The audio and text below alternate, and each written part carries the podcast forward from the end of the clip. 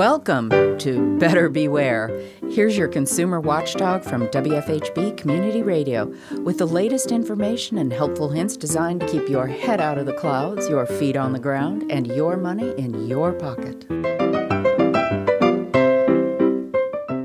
Well, now that the election is over and we can turn to the liars, crooks, and swindlers among us, uh, hey, wait a minute, who wrote this? It's not like politicians. Uh, well, never mind. I'll just continue. Once again, there's some good news from one of our listeners, a lady who's both smart and lucky.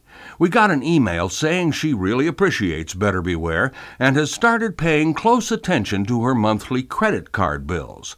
She's bought a couple of things online, but does so very rarely, and was surprised to discover a charge for $12.97 from a company called FreeShipping.com, even though she hadn't had anything shipped for over a year.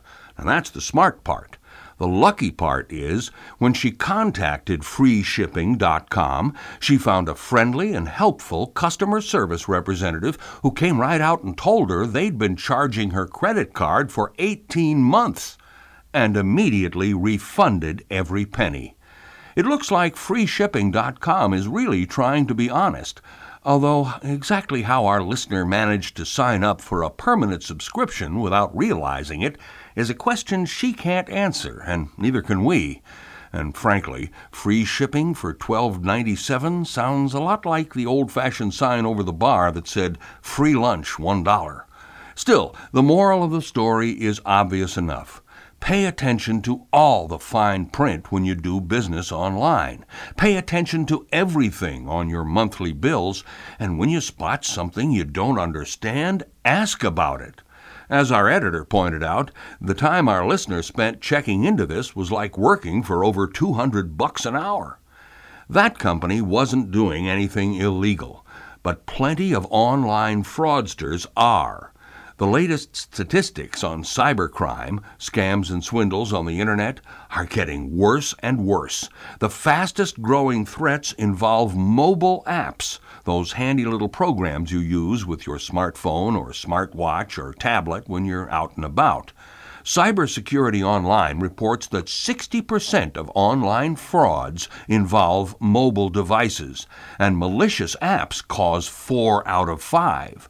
Symantec's Internet Security Threat Report says that some 24,000 bad mobile apps are blocked every day. That's not as surprising as it may seem when Google Play offers nearly 4 million apps in their store. Even the honest companies who do business on the internet may leak your personal information to the crooks. McAfee's Economic Impact of Cybercrime report estimates an average of 780,000 transaction records are stolen every day. Buying and selling and doing business on the internet is fast, convenient, and getting more dangerous all the time. About the only way you can be completely safe is when you get in your car, drive to a store, and pay cash. I'm Richard Fish for WFHB News and Public Affairs. Better Beware comes to you from WFHB Bloomington, Indiana. Find all our episodes at WFHB.org. If you can help put the kibosh on a con, email beware at WFHB.org. Remember, swindlers never give a sucker an even break.